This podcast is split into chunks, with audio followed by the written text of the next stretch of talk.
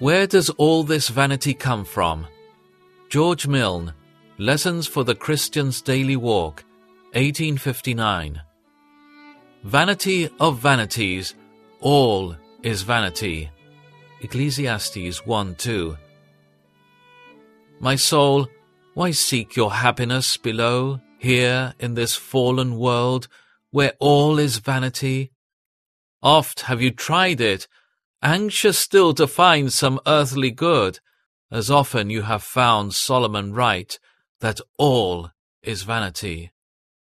The worldling too can say that all is vanity, and yet pursues it still. Be it not so with you.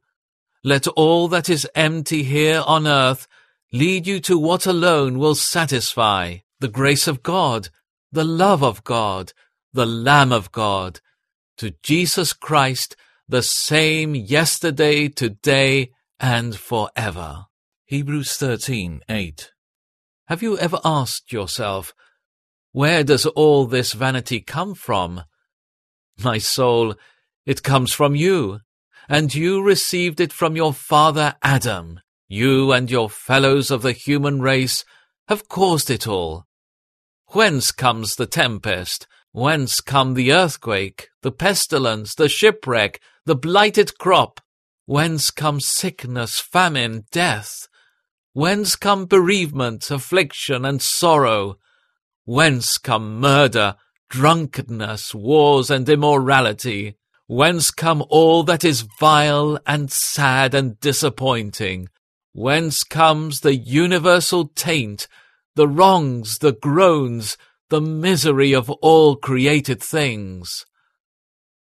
The poison of sin that is in you has poisoned all others besides. Since you are sinful, all is out of course. Since you are vanity, all things here are vain. The curse that fell on you, you have entailed on your children. My soul, be humbled with a thought. Consider and be wise. Oh, look within your heart, for all is vanity there. How swift for evil, how dead to all that is good. What rank corruption, what inbred sin. How weak your purposes for good, how faltering your course in holiness. If all is vanity without, it is tenfold vanity within. If all around is vanity, you are the master vanity of all. Bless God then, O my soul. In Jesus you have that which is not vanity. In Jesus you have all that is solid, durable, and perfect.